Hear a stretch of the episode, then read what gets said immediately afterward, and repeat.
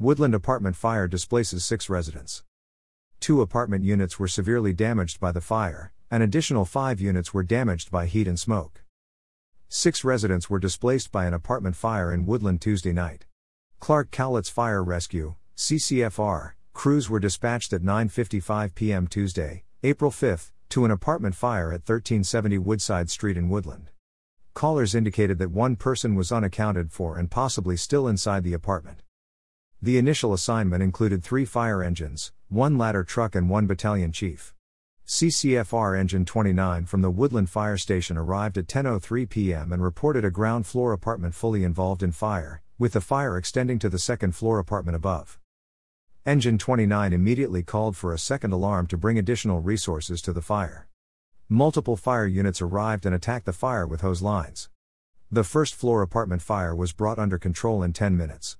Firefighters worked for another 10 minutes to bring the second floor fire under control. Firefighters quickly searched the first and second floor apartments and determined that no one was inside.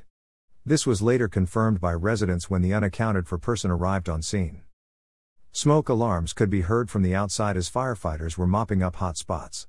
Initial callers stated that they heard the alarms and looked out the peephole in their apartment door to see smoke and flames from the unit across the hallway.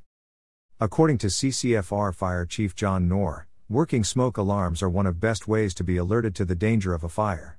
Tonight, multiple people are safe because they heard an alarm and got out of the building. Due to the age of the apartment building, it was not constructed with a fire sprinkler system to suppress the fire in the initial stages.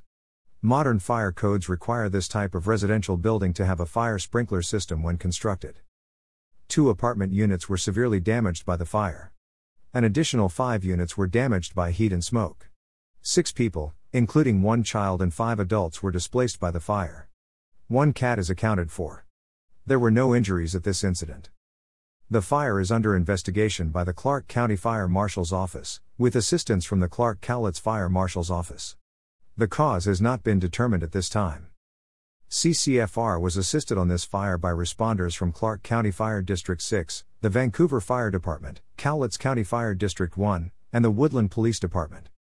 Resources at the scene included nine fire engines, two ladder trucks, four chief officers, two fire investigators, a rehab unit for firefighter rest and rehabilitation during the event, and 40 total personnel.